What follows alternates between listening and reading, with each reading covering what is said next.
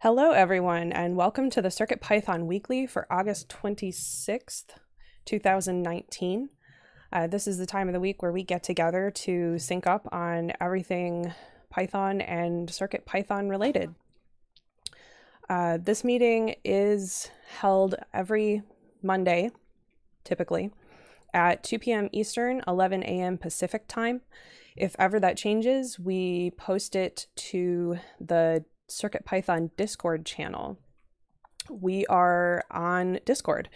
Uh, we're there all week. So if you want to join Discord uh, to come and hang out with us uh, both during the week or during this meeting, go to adafru.it slash Discord.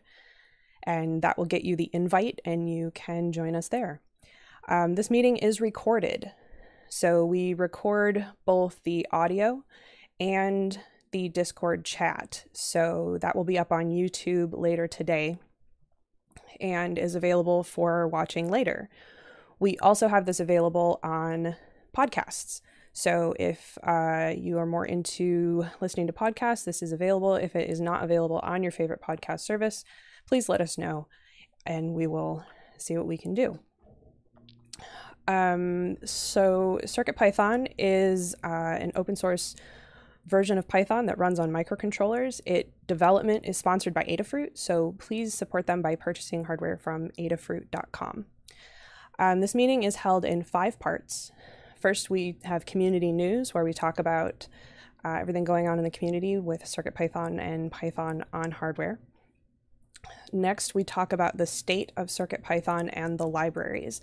This is a statistical overview of the project as a whole, and then we take a look at the core, and then we look at the libraries separately. And uh, that is uh, numbers look at everything going on with that. Next up is Hug Reports. Hug Reports is a chance to call people out for doing something good. Um, it is held as a round robin where I will start as an example, and then we will go down the list alphabetically, and everyone will have an opportunity to chat. Um, if uh, you are text only, let us know and we will read it off. If you are lurking, let us know and we will skip you. And if you are missing the meeting and you would like to participate still, you can always put your notes into a notes document that we provide and we will read it off during the meeting.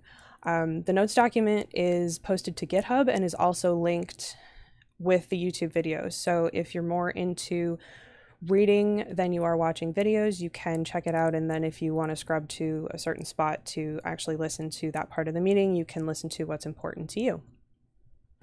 The next section is status updates. This is a chance for everyone to let us know what they've been doing over the last week since the last meeting and what they're going to be doing over the next week until the next meeting. Uh, so take a couple minutes, talk about what's going on. And this is also held as a round robin. Same order, I will start, and then we head down the list and loop back around.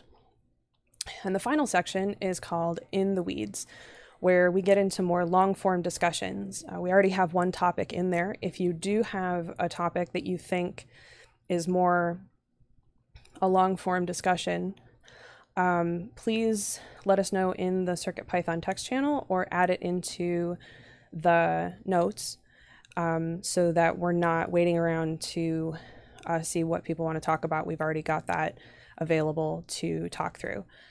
And those are the five parts.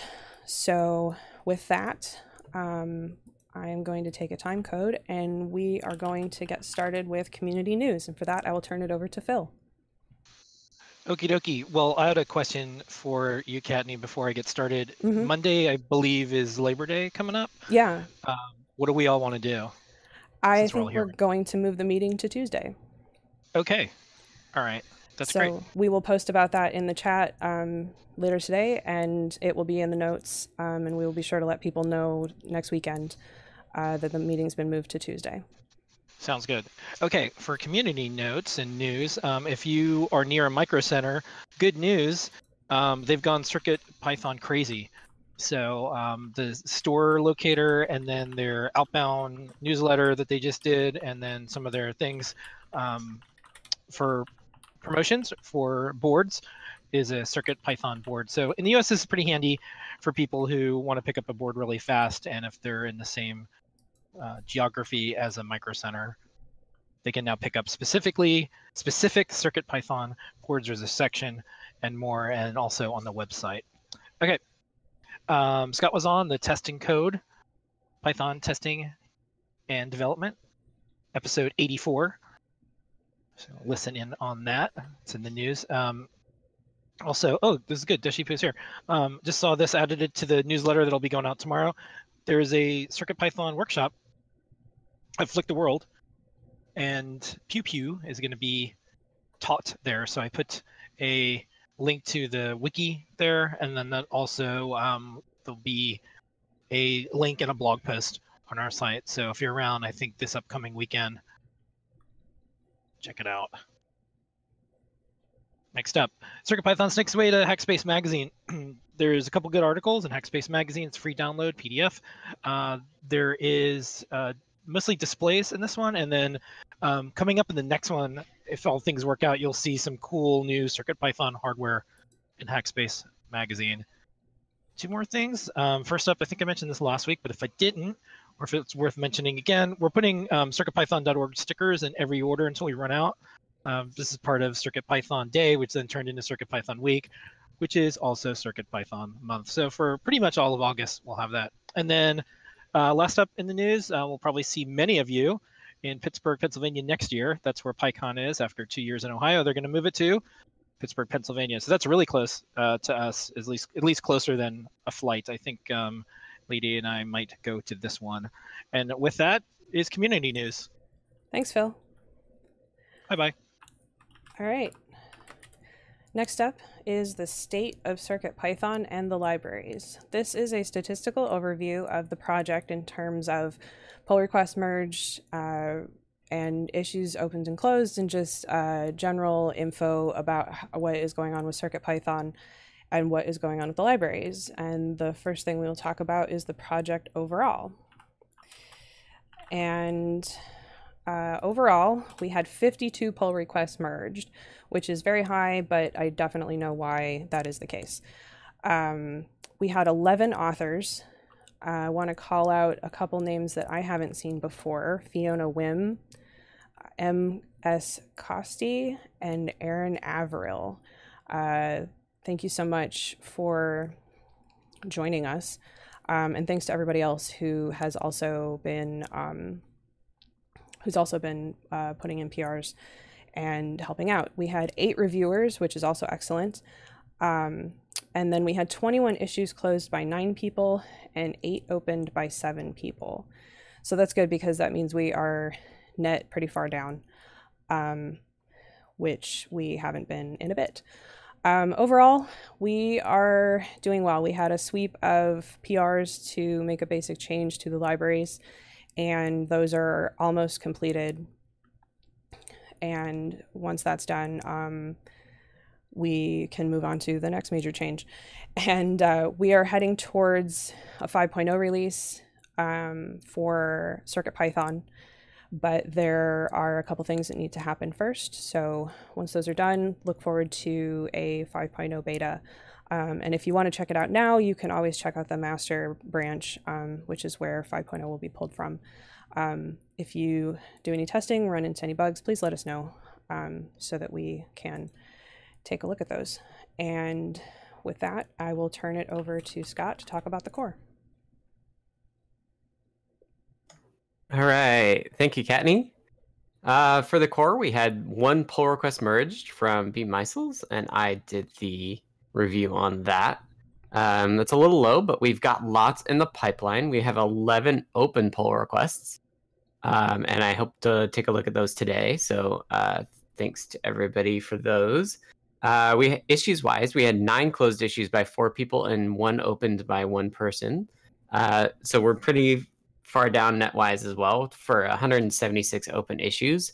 There's a link in the notes to what those issues are uh, I went through and uh, got rid of our 4x uh, milestones. Although maybe maybe bug wise we're not quite past there, but um, So we have six active milestones. We have 5.0, 5XO, which is for features, and then a 5XX for bug fixes. Um, we've got nine on 5.0, and we've got 10 open on the 5X. And I also added a 6.0 uh, issue tracker, which I'm, or milestone, which I'm using for uh, like API changes that we're working on making that we will, like, we added the new API in 5, but we need to remove the old API in 6. So that's what uh, the 6.0 thing is for. Um, and then we have seven issues not assigned to milestones, so that uh, we should go in and be better about that as well. Uh, download stats wise, again, we don't have an unstable release currently. We just have 4.1.0 as our stable release, and it's now at 3,722 downloads, um, which I think is up, you know, about a thousand if I remember right.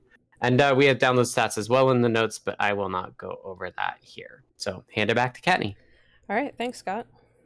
Mm-hmm. So next up is the libraries, and here is where all those pull requests were. We had 51 pull requests merged by 10 authors. Um, again, Fiona Wim, uh, MS Costi, and Aaron Averill, thank you for your contributions. Um, and we had eight reviewers, uh, so thank you to everybody involved with that. We have uh, 49 open pull requests right now, and this is something that we are going to be working on um, because we're definitely, some of these are slipping. And um, I will be taking care of at least five of them today, um, which are still from the changes that were made. But um, this is uh, something I'll talk about in my status update. So we had 12 issues closed by seven people and seven open by seven people. So we are net down, which is excellent. For 130 open issues, there is a link to circuitpython.org slash library slash contributing in the notes, which uh, will get you to um, a weekly updated list of PRs and issues. Um, and for um, libraries this week, we had many new and many updated libraries. Um, normally, this is a very short list and I read it off. I am absolutely not reading it this week. If you want to see everything that we've updated and um, added this week, please check the notes doc or check um, circuitpython.org slash libraries, uh, which is updated weekly and can give you an idea of what's going on there. And that is the state of CircuitPython and the libraries. So next up is Hug Reports. Hug Reports is a chance to call out people for doing something good, which there is not enough of, so we put some effort into making sure that it's something we do. Um, we uh, we we will do this in a round robin where I will start as an example, and then we will go down the list everyone has an opportunity to um, speak or to uh, have their notes read off. Um, if you're lurking, you uh, may or may not have already let us know.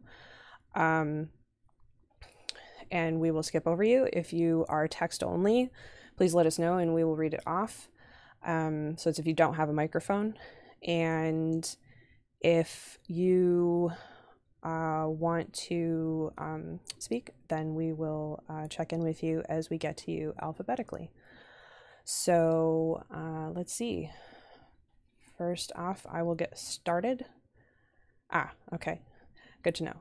Um, I'll get started. Uh, so, first and foremost, huge hugs to uh, Carter and Jerry for jamming through library PRs.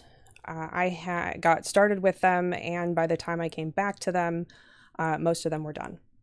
So that was amazing. Uh, Scott put in a change to a lot of the libraries, almost half, and um, we needed to actually test all the PRs. And Jerry and Carter jammed through most of it, and that was amazing and greatly appreciated.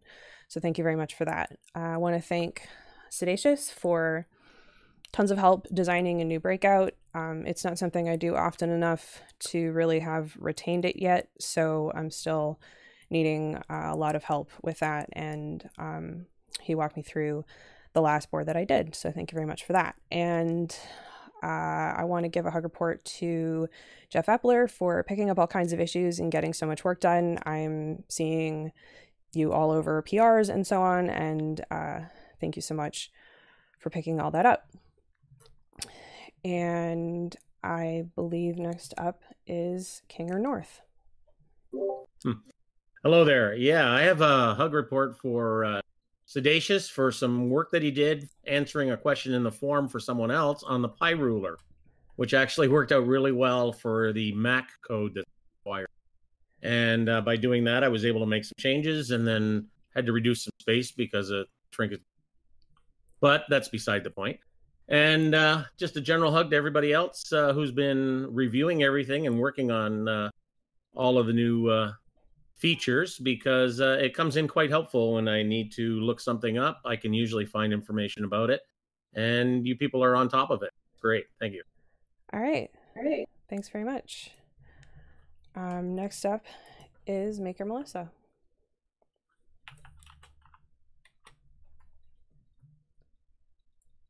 Hello, sorry, having trouble finding my cursor. Uh, I just wanted to give a group hug to everyone. All right. Thanks.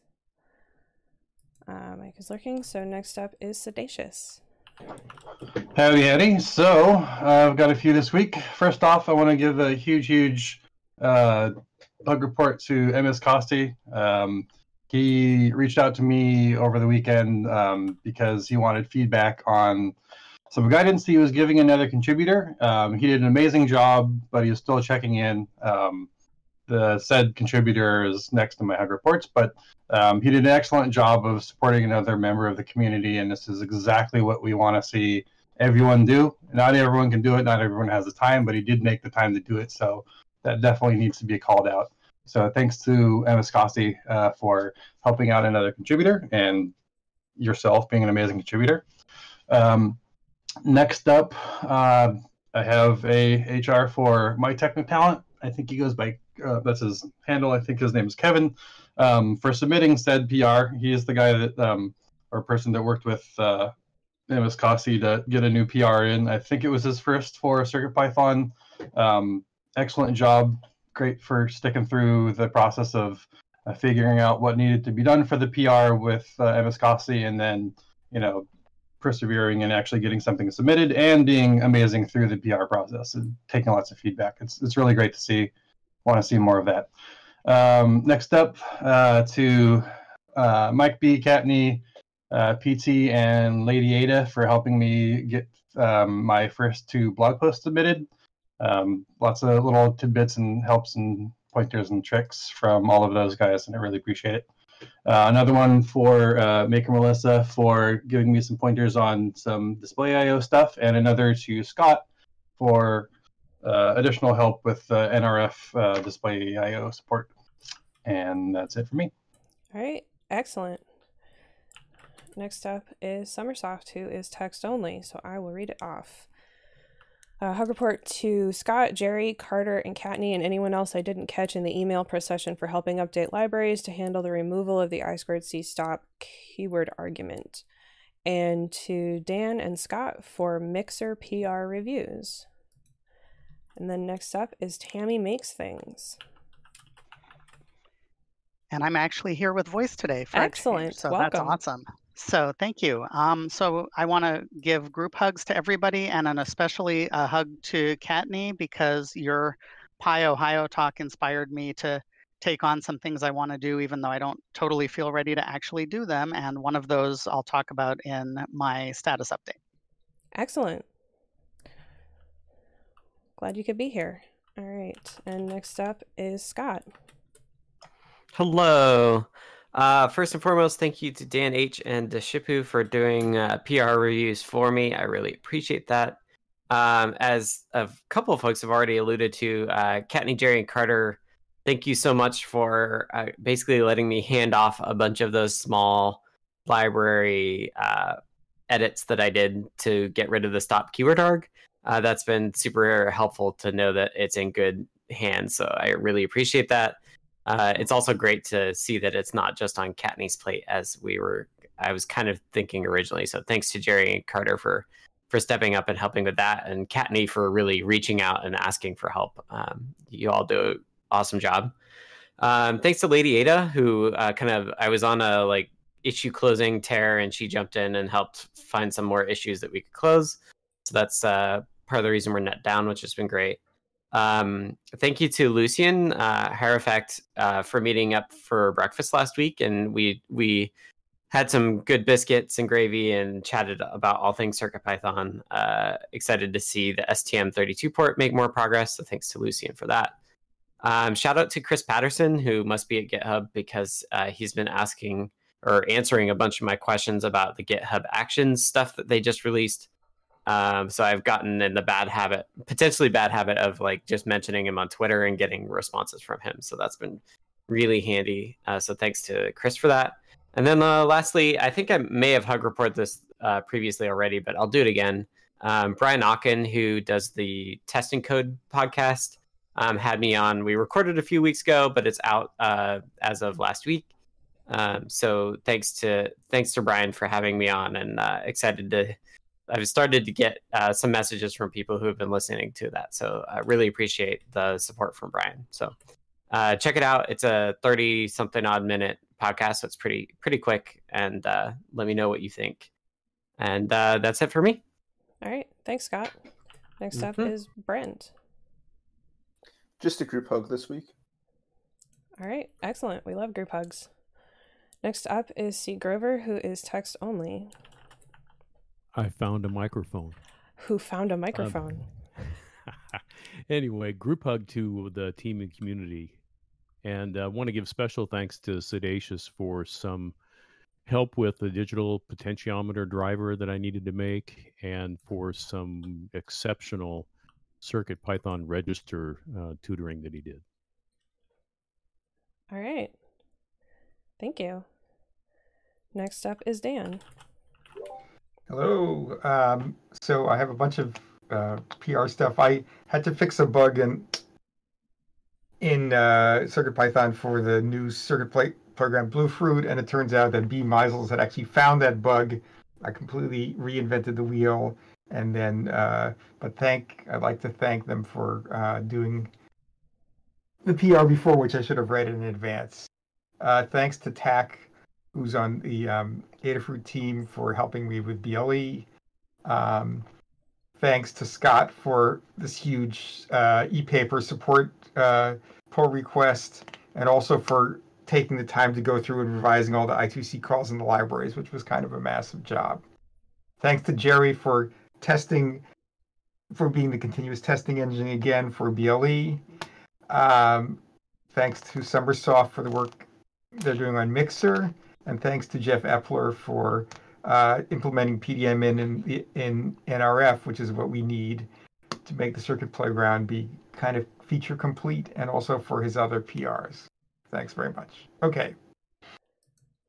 All right. Um, so uh, Dave Brachetti put notes in. Do you want me to read those off?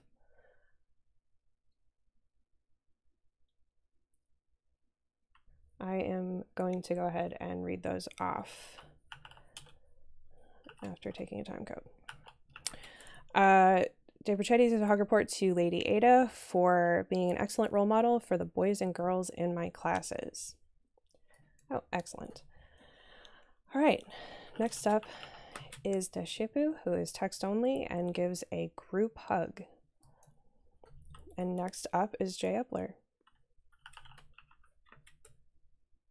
Oh, that's me. Um, well, I want to give a group hug times 100 to everybody because um, I just received a little uh, good news and I'm overwhelmed by it. Um, and maybe I'll be able to tell you more about that in a week or so.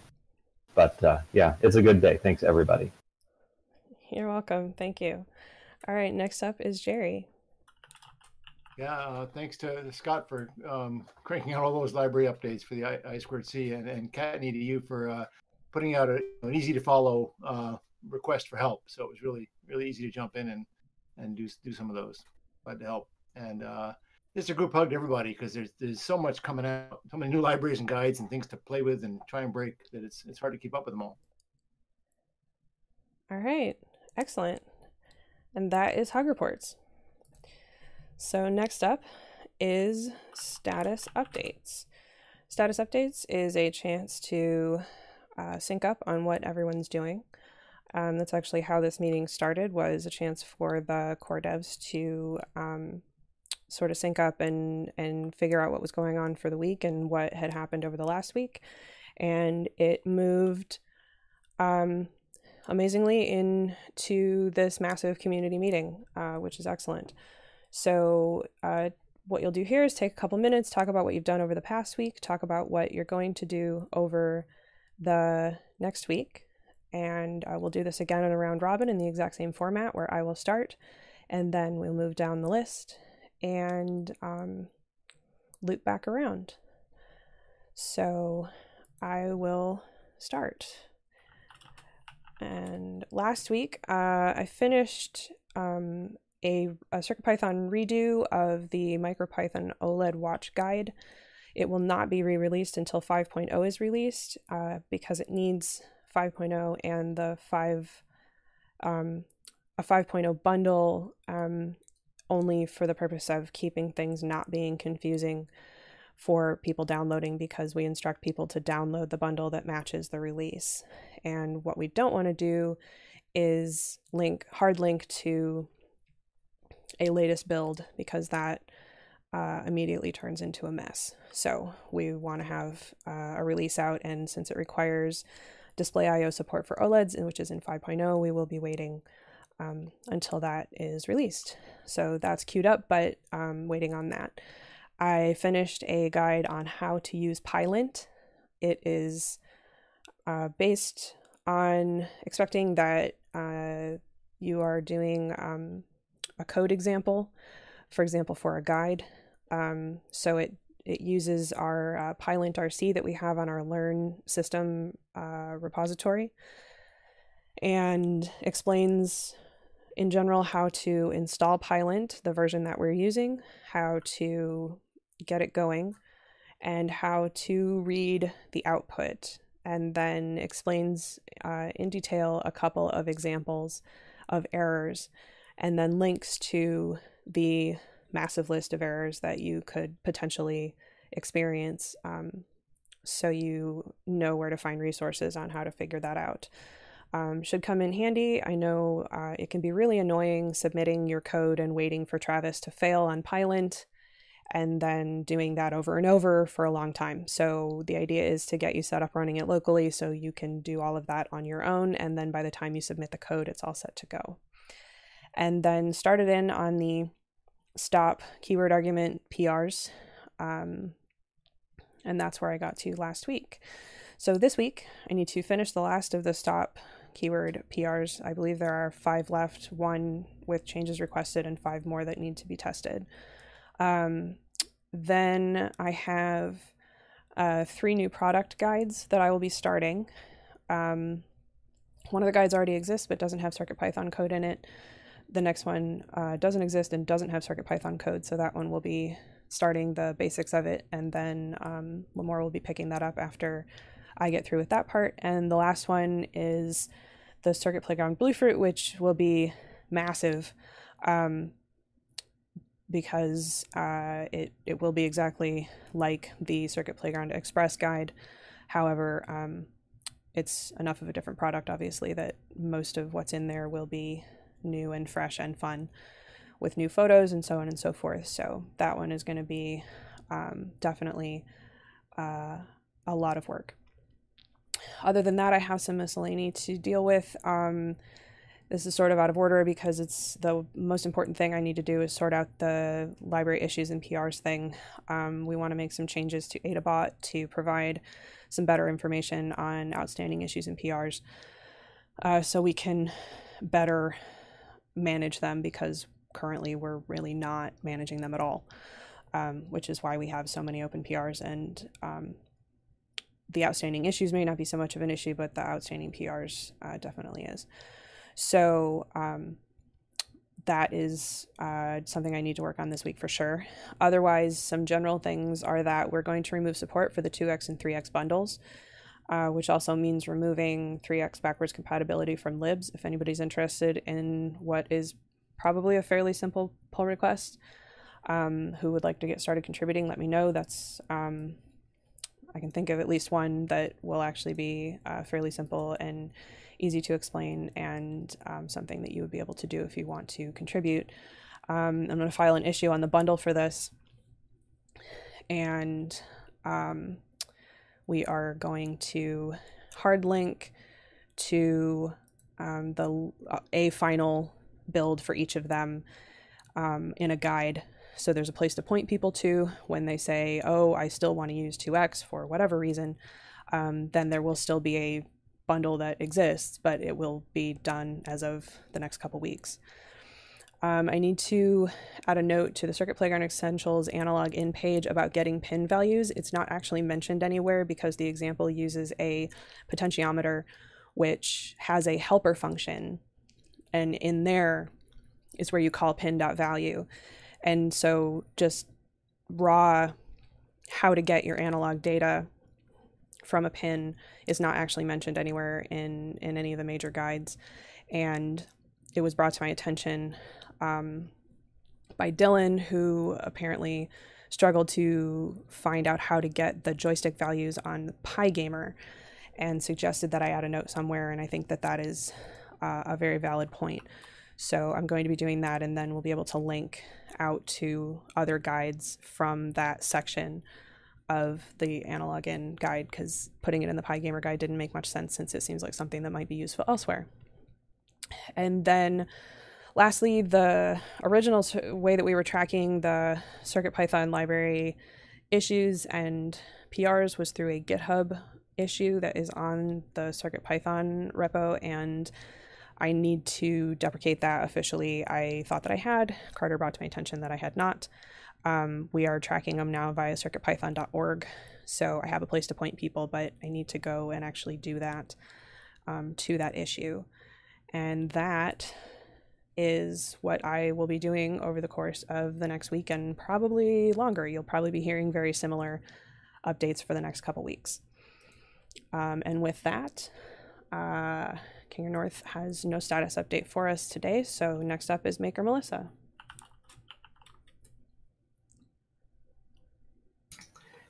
Can you come back to me? It just signed me out of the document.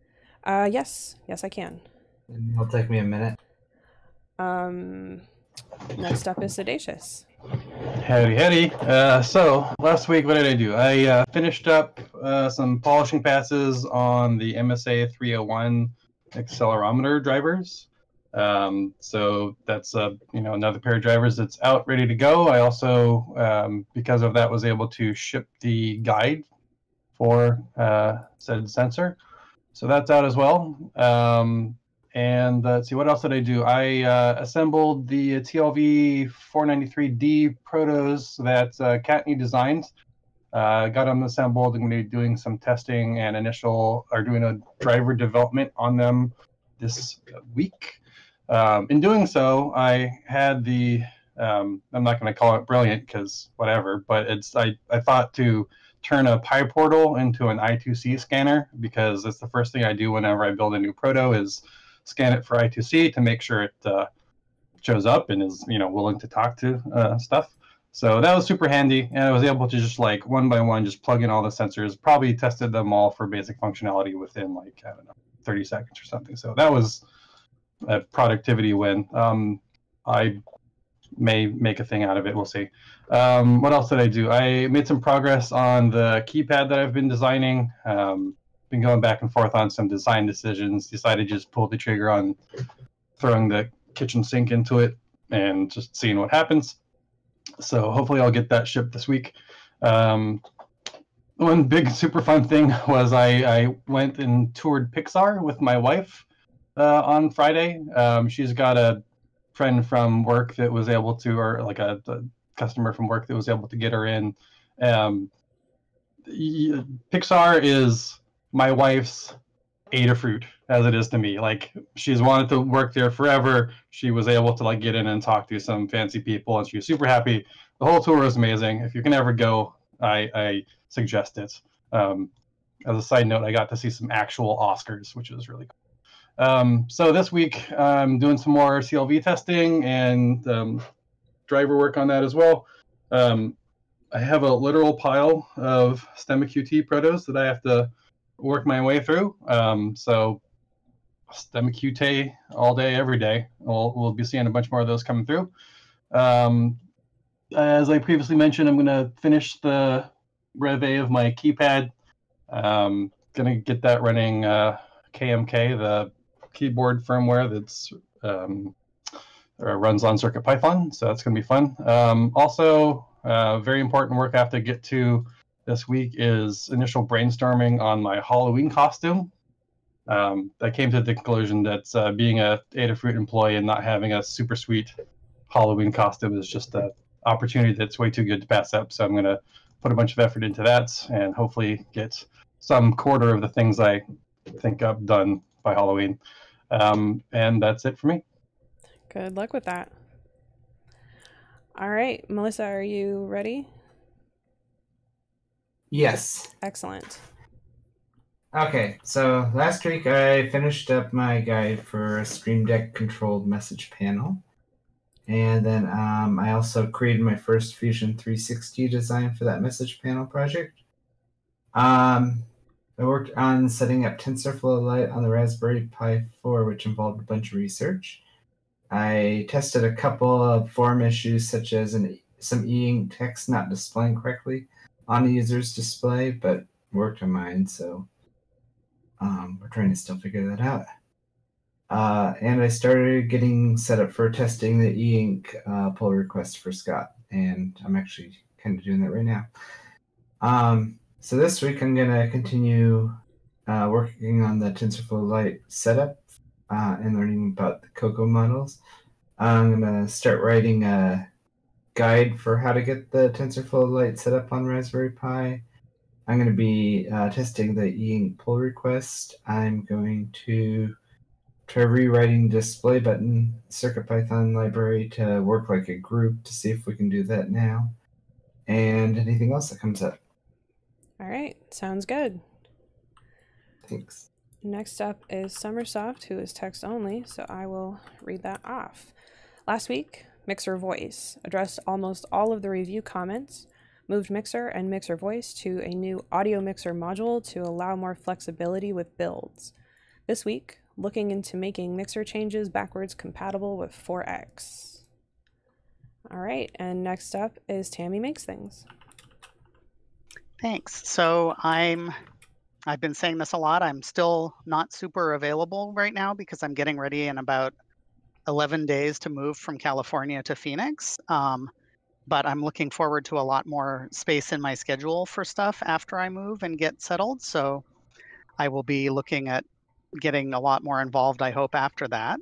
Um, I am prototyping a script to try and help with automatically updating the firmware and libraries on Circuit Python devices because I have a whole bunch of them and I'd like a little bit less manual way of doing that. Um, I'm still trying to figure out how I want to do that. So I'm experimenting a little. I got a Surface Pro 3 on eBay for not at all a lot of money, and I put Linux on it. So I have a dedicated system for Python and Circuit Python now, and I got the all of the compilers and stuff installed so I can build Circuit Python on there. So mm-hmm. that's awesome. And um, at a yet to be determined upcoming date, I am planning on presenting an intro to Circuit Python at the at Desert PY, which is the Phoenix Python user group. And although I do a lot of public speaking on other topics, I don't feel qualified to call myself an expert on Circuit Python, but I'm taking inspiration from Kattni and I'm going to do it anyway. Excellent. Um, feel free to ping me. I have done an intro to CircuitPython talk, um, and when I did it, I would not have called myself an expert either. Um, and I've done a few tutorials. Um, so if you want any help with that, uh, I will do what I can. Cool. Thank you. I will be moved and hopefully mostly settled by the week of September 15th. So after that, I'll be starting to get going on stuff, I hope. Okay, excellent. All right, and next up is Scott. Hello. Um, let's see. I've been kind of on a tear, which is good. Uh, I spent some time looking into Clang format and Clang Tidy on Friday.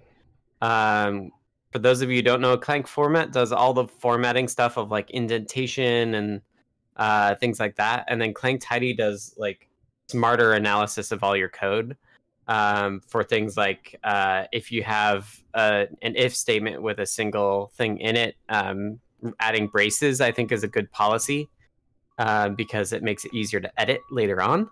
Um, but that's something Clang Tidy does. Uh, so I, I poked at that, and I think it's something we should do. But at this point, I'm really trying to get myself onto Bluetooth. So uh, for the time being, I'm not going to continue that work. Um, I kind of dug into it enough that like it's more complicated and widespread than than I think I want to spend time on right now. Um, that was related to my uh, GitHub Actions changes, uh, basically moving us off Travis onto GitHub Actions CI, uh, which is going to be amazing because it runs way quicker than it do- than Travis does. It basically does like I think right now like 20 concurrent jobs. Um, so that's really going to help us scale uh, up going forwards uh, and faster builds, which will be good. It'll also get us off Travis, so we'll unblock all the other stuff that still will run on Travis. Um, so I got up S3 to S3 uploads working. So like when you when a commit goes in, like it gets pushed up to S3 like it normally does. And uh, also, or the thing that I need to get working still is pushing up all the the release artifacts up to the release itself. So that is the work that I'll be doing today, or well, this week, probably in the next couple days. Um, and I'll use like a 5.0 release to to test that as well.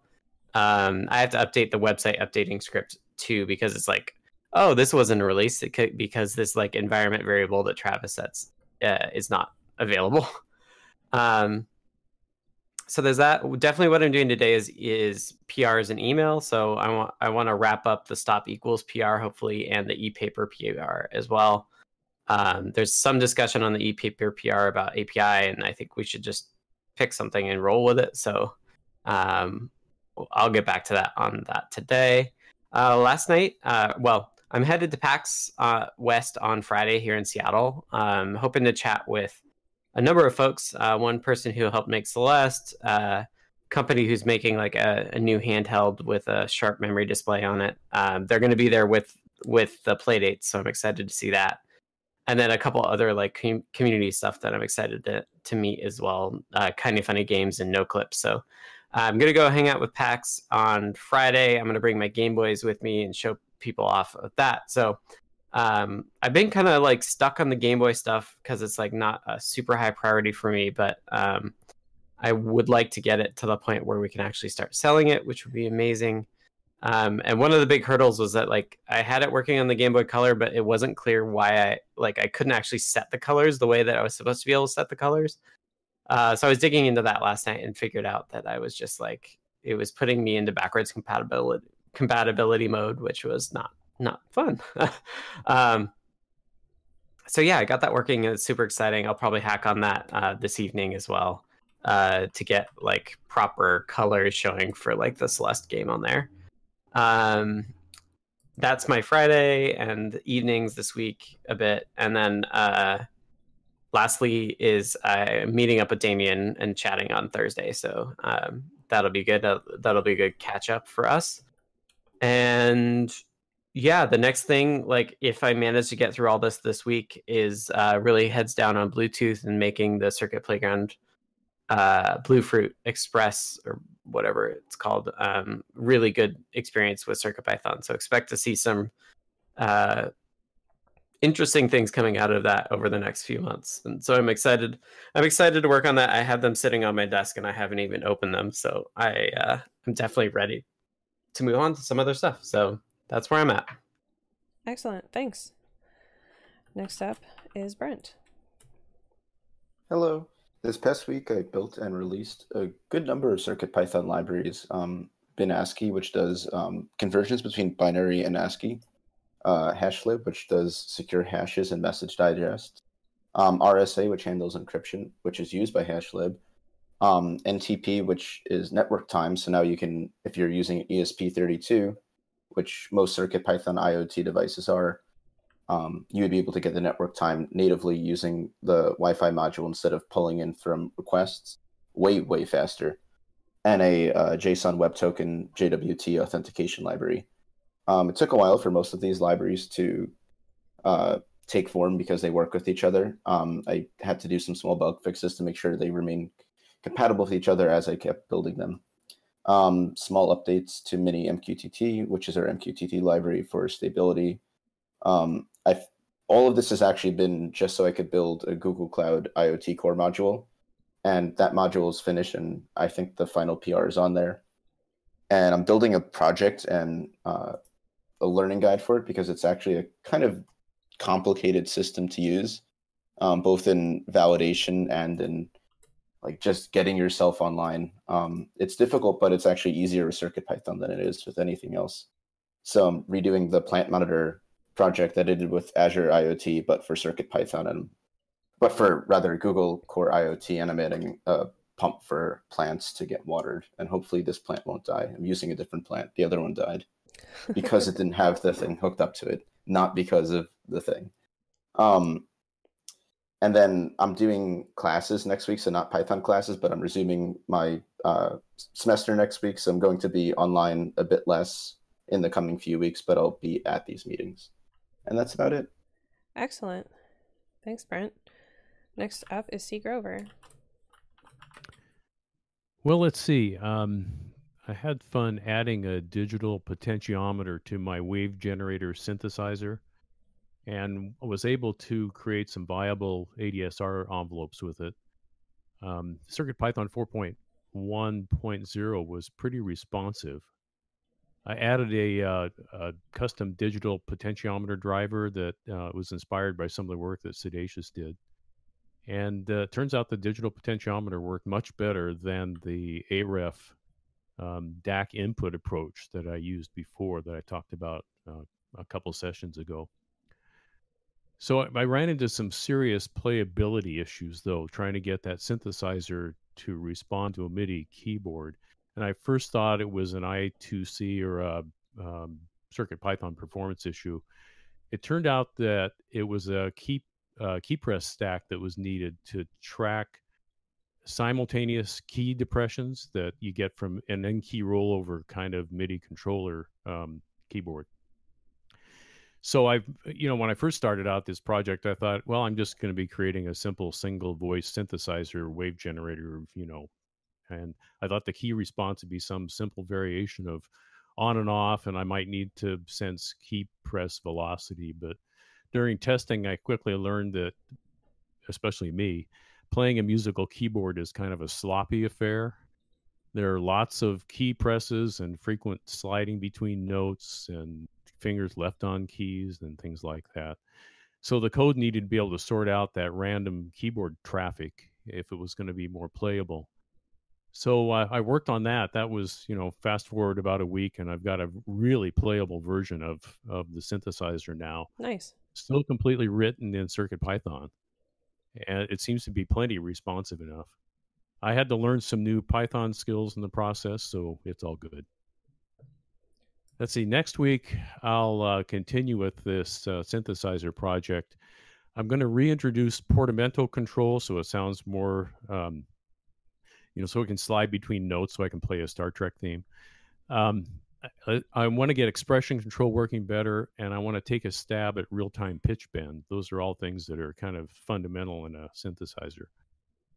But then I want to take a look, at, a serious in code look at the Adafruit MIDI library because it it isn't enabling running status, which is a, a MIDI mode for receiving note on messages. Mm-hmm. It's a it's a way that that um, it, you only need two bytes instead of a three byte MIDI message to receive a note on message.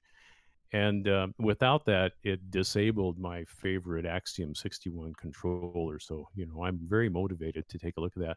I'm not very circuit Python proficient at that level at the Adafruit MIDI library level, but you know, darn it, I'm going to figure it out.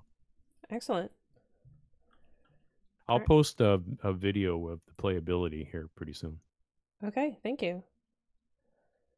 All right, next up is Dan. Hi. So um, I got two circuit Playground Bluefruits and uh, tried out BL BLE on them and found out there was a clocking bug, which took a while to figure out. And I fixed that. I mentioned that earlier in Hug reports, but now it seems to work fine. And I've already used it as a test board. I was because I have many boards that are running different Bluefruit programs, Bluetooth programs that I want to test. And I don't want to keep replacing the software that's on them over and over again. So it's convenient to have a lot of the boards. Um, I did a lot of work on BLE um, HID, like keyboard and mouse. I needed to add support for more features to the underlying BLEIO native library to make that stuff work. And I spent a lot of time debugging that in the past few days. Um, I got it to work on everything but iOS. I got it to work on Mac OS and Android and Windows and Chromebook. But there's something still peculiar about iOS, so I'm still debugging that. And I need to implement uh, bonding for this because it's convenient and also it turns out that iOS requires bonding. Right now I have pretend bonding. Bonding is remembering the keys that you exchange with the other per, the other device that you're talking to. So right now I have fake bonding where it doesn't really remember them. So I have to finish implementing that. So it's it's been heads down and all kinds of stuff, and now I know how to look at logs from uh, iOS and things like that. but it, that's something I needed thought I needed to have to learn, but now I do. That's All how right. it goes. Yeah. All right, excellent. Thank you. Uh, next up is Dave Brachetti, who is text only. I have started the grades 6 through 8 students at a school where I teach on Circuit Playground Express. They love it. Once they're comfortable with the hardware and its features using MakeCode, I will introduce Circuit Python. And in the notes, there is a link to the class webpage. Dave P is lurking, and Deshipu is next, and who is text only. So I will read that off. No progress, waiting for PCBs. Deshipu has a picture.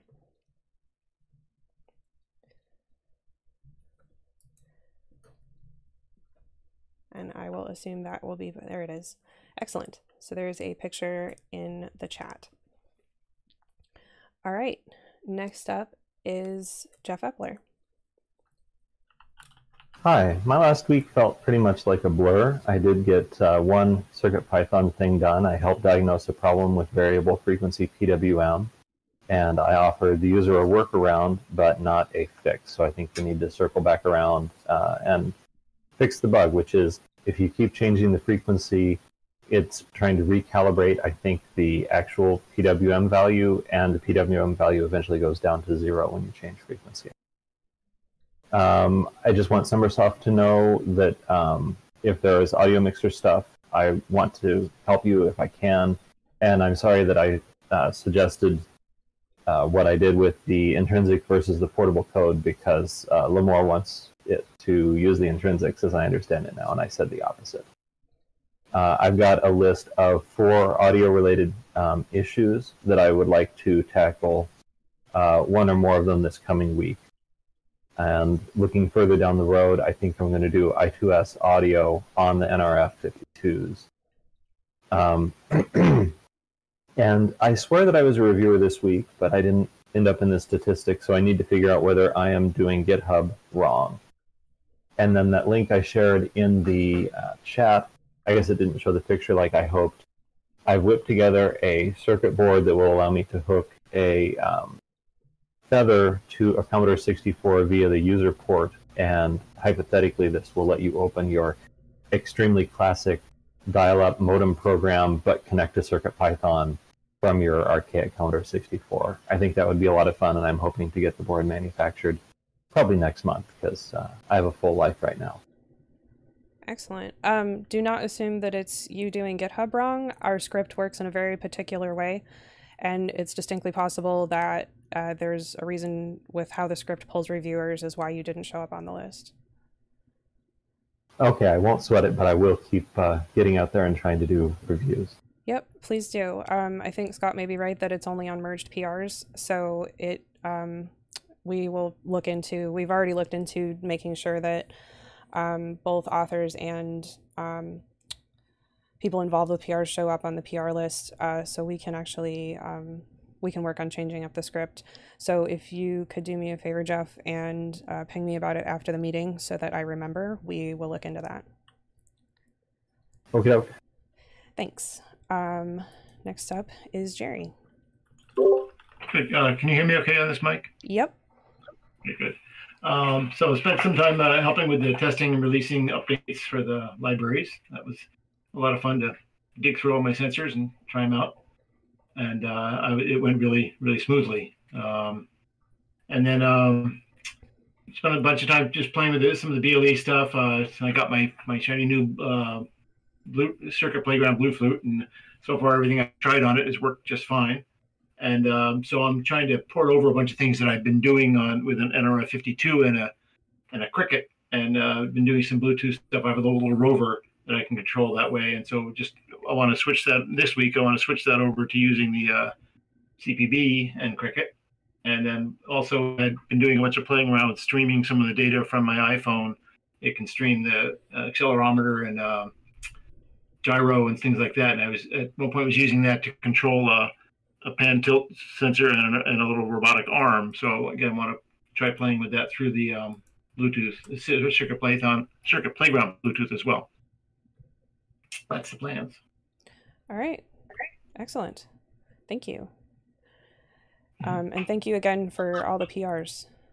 Oh, you're welcome. It's fun. Um, and that is status updates.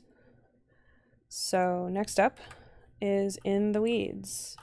In the Weeds is an opportunity for more long form discussions. Um, often it's things that pop up during status updates.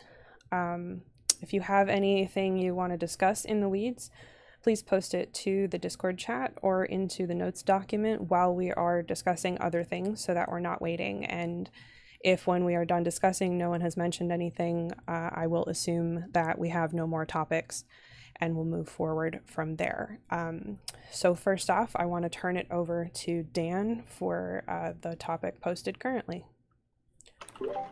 Hi. So um, Jeff Epler asked um, in Discord a few days ago about uh, what we were planning to do about the CPX library for the new Circuit Playground Bluefruit board. And at first I said, oh, it's just the same. And I was thinking about the accelerometer and the NeoPixels, but then he pointed out that the audio is a little different.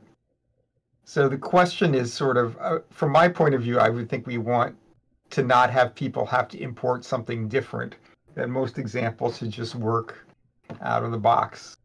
And so, are there are there? This is mostly a question, probably a question for you, Kattni, about whether you've had a discussion with Limor or someone else about about this, and how do we make sure that we don't bloat the library, the M0 CPX library version, so that things don't fit anymore, um, but still be able to support what the Bluefruit needs. Do we need two versions of the library? Maybe we don't because the change is so small that it won't make any difference. But uh, it's something. This is a this is we're we're getting more and more things about libraries that we had, need to have multiple versions of that either differ because of version incompatibility or because they support multiple boards or something. So that's a question, yeah. Yeah. So I think if we start adding board checks, we're obviously going to start bloating the library. And if we start doing that, we're going to run into memory issues because we're already pushing the CPX. Um, mm-hmm. My other concern slash question is the fact that at the moment you from you know Adafruit Circuit Playground underscore Express import CPX, those two things could be confusing because it is not an express board. Um, it is going by the name Circuit Playground Bluefruit. So I don't know if there's a way to sort of we could do something like we did with um, I'm trying to think of an example. I'll just explain what I'm talking about because I can't think of an example where it inherits the CPX library, but you import it on its own, um, which would give it its own import stuff, but we wouldn't like any updates made to the CPX library would carry over to the CPB library. Um, and on top of that, any changes that um, we need to make specific to the CPB would then go in the library that inherits the CPX lib. Um, that's one way to do it. Um, we already are going to be removing backwards compatibility for 3x out of that library, which is going to free up a few bytes and maybe enough to um, accom- accommodate board checks and not act, you know, like it may end up being a wash. Um, but it's not something that we've discussed yet internally um, or externally until now. Um, I think my preference would be to have just a separate library or a separate like class module for it. Like that's why I that's what I was thinking when I did it as Adafruit underscore circuit playground dot express was that we would also have Adafruit circuit playground dot bluefruit, for example. I think that's Uh-huh. what I'm getting Um, at. And Yeah. actually, I have that prototyped. I haven't pushed it anywhere yet. I haven't tested it, but um, it factors out almost everything from Express and puts it into a module that I called Core or something. Okay. And then CPX, or excuse me, Express imports it and then just creates the instance known as CPX. And Bluefruit imports it, subclasses it to fix audio, and then creates a CPB object. I would I would almost not even bother doing an inheritance thing. Um, because the other thing you have to think about is infrared is not supported on the B on the Bluefruit. Okay. Uh, and potentially we'll want to add some super basic Bluefruit or like Bluetooth functionality there as well. Um, I'm just picturing like what the read the docs page looks like. Right. yeah, Um, that was something that I struggled with because almost everything would appear on this new core page instead of with the device that you're interested in. Right. And like once the library got settled out, we really didn't change it that much. So I'm not super worried about them going different directions. Um, so I think my bias would just be like, don't bother with the inheritance, just just like copy it and then remove the stuff that's irrelevant and um include the stuff that's still still relevant. Uh, So, so do you think the name of the instance in the new library would be CPB, say, for instance? The you're talking about the singleton? yeah. Yes, I would. That's what that's what I So- would so- want. sort of maybe it's not a huge issue, but we have so many examples that could run on either board, and Right. now we have to go back and change them. I mean, we might consider making a new library or kind of making an incompatible change to the library where you just say import CP Right. or something, and then you could say like, well, which one are you going to import? You might even be able to hide which one you're going to import and have a, a generalized. I mean, I'm just, I'm just, what I'm just thinking is that we have a vast amount of code that people are going to have to edit to be able to use on the new board, or we have to put in like comment this out and uncomment this or something. It's just, Which I'm not a fan of. yeah. Yeah, I'm f- I'm finding like with all this display work I just did for like all the e-paper stuff that Melissa's going through.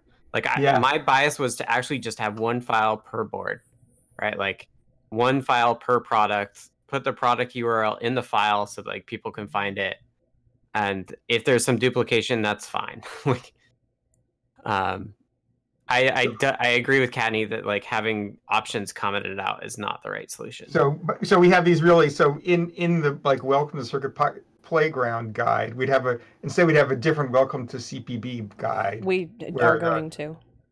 yeah, the blinking, everything is different. It's like almost the same, but not. But the CPX gets changed to CPB or something. Okay. So What- yes, What you could do is, and in the import line, you could say from Circuit Playground Express import CPX as CP, and then like, and if then it's one line to switch between the two, that's a good idea. um, using like Python's ability to rename your import. Right. I, yeah, I just like there's there's so many shared mirrored pages where we don't really want to have to maintain two versions of the pages. So, Well, except for the part where I was instructed in that guide that those pages are going to have new photos and new everything, so they're not Ah, going to be okay. mirrored anyway. It's going to be new. Like the, Yeah, cir- I the, the Circuit Python pages, the Welcome to Circuit Python, that sort of thing, all of those will be mirrored. But the Circuit Playground Bluefruit pages will be unique to the Circuit Playground Bluefruit anyway. All right. Right. And I think that's the right way to do it. I think I, I think trying to be too generic can be very confusing for people who are just getting started. And I think Um, breaking the API on something that we have made so prolific is probably not a good idea. right. Mhm. Yeah, and I don't like I don't feel like we need to either. Like I think the API is fine. So what I would say is just for the examples like Dan's talking about, I would just do it as like put the as CP on there just so pe- so it's easier to switch if people do want to. Um, like don't put CPB everywhere. Um, I but I would still follow. have. So when when you're porting the existing examples for, to the Circuit Playground Bluefruit, Yeah. um, modify them so that you're you're referring it to it as CP everywhere below the import statement. So the the top line would be from circuit pl- from Adafruit underscore circuit playground dot bluefruit import CPB as CP. And then at least that makes it easy for people later to swap if they want to. Um, So I think we can think line. about this. I, I brought this up not necessarily to make a decision, but just to right. kind of Okay. raise it. Yeah, I think, and if other people have some contribution to this, that would be, that's why I wanted to, yeah, but I think that's an interesting idea, but it also makes it more complicated. Yeah, Um, it's true. yeah. It's another it's another t- concept that people have to understand. Yeah, yeah, And yeah. I Um, yeah, have thoughts on that. So we can Yeah. we can take some time to consider this. Yeah, yeah, yeah. So let's just let. I mean, I think these are ideas. This is brainstorming. Yeah. Uh, and then I had said like the other the other thing here was what kind of simple support might there be for Bluetooth in there? Probably something like uh, working with the Bluefruit app Mhm. or whatever variation of the Bluefruit app there is. Um, if there's a circuit playground specific one. So if people have ideas about that, that's we'd be w- welcome to hear them. Like, what do you want to see in a Bluefruit? You know, right now we have a bunch of examples about different kinds of packets and things like that, and it's all a little complicated. And have to think about how to make that as simple as possible. Okay. Are, are there any plans to um, freeze any anything into the Bluefruit No. um, build? No. So since it's an since it's an uh, an NRF, it, it doesn't need it. Correct. So okay. Yeah, if we really found that some things were really large, but that's not the case. No, it, it, yeah, I think the space is, a, is an issue there. Um, more, it was just whether whether it was something that was desirable to make it easier to use, but that's probably not not the case. Um yeah, no, the the One of the nice things about the you know the uh, the CPX is that you you don't need a whole lot of libraries because it's all in there. But um, that's appealing, but probably not not necessary. Right. Yeah. It, it does mean we're going, yeah, that we can't just have the entire guide be examples where we don't teach you how to import libraries. Um, we have circuitpython.org slash libraries now, so it's easier to get the bundle. You're not dealing with GitHub. Um, the bundles are explained on circuitpython.org, so it's not confusing as to which bundle do I pick and why. Um, so I, I think that it's just a matter of we are now teaching one more step Yeah, no, that's fine. how to do I- I- things. I'm just curious what the what the what your thoughts were on it. Thanks. hmm I mean, we could think about it. Right now, it's really convenient because you can just copy a new UF2 and you get all the software. It's just Right. one operation to get the board up and running, uh, as opposed to like it comes from the factory. Now we we talked about we have some somebody look at right um, updating libraries automatically. Mm-hmm. Uh, but I mean, I think I think I think even someone mentioned in passing about might we have a UF2 that contains stuff that is is able to write into SPI Flash or something like that. We're gonna need that for the IMX RT anyway, because code is hosted off off the chip itself. Right, but it has to understand. I mean, you could just write a raw SPI Flash, or could understand oh, uh, FATFS or not. So right, whole nother story. Yeah. Okay, well, these are just things that came up. I don't expect instant solutions, but it's kind of things to think about. Yeah. Yep. All right. And it looks like we don't have any other topics. And we are over an hour, so I will go ahead and wrap up. Uh, this has been the Circuit Python Weekly for August 26, 2019. Um, note that next weekend's, or next week, rather, next week's meeting will be held on Tuesday. Uh, I want to say September 3rd is the day that um, we will have the meeting, as Monday is a holiday. Um, so we will post about that into the chat and um, remind, uh, try to remind everybody over the weekend uh, that the meeting has been moved. Um, please check us out on YouTube. Um, also, this will be posted to podcasts. Uh, so check us out there if that's your preferred medium. And remember that we do have the notes document available for you to peruse through if you'd rather read up on it. I want to thank everyone for joining us and hope that everyone has an excellent week. And we will talk to you next week on Tuesday. Thanks, everyone.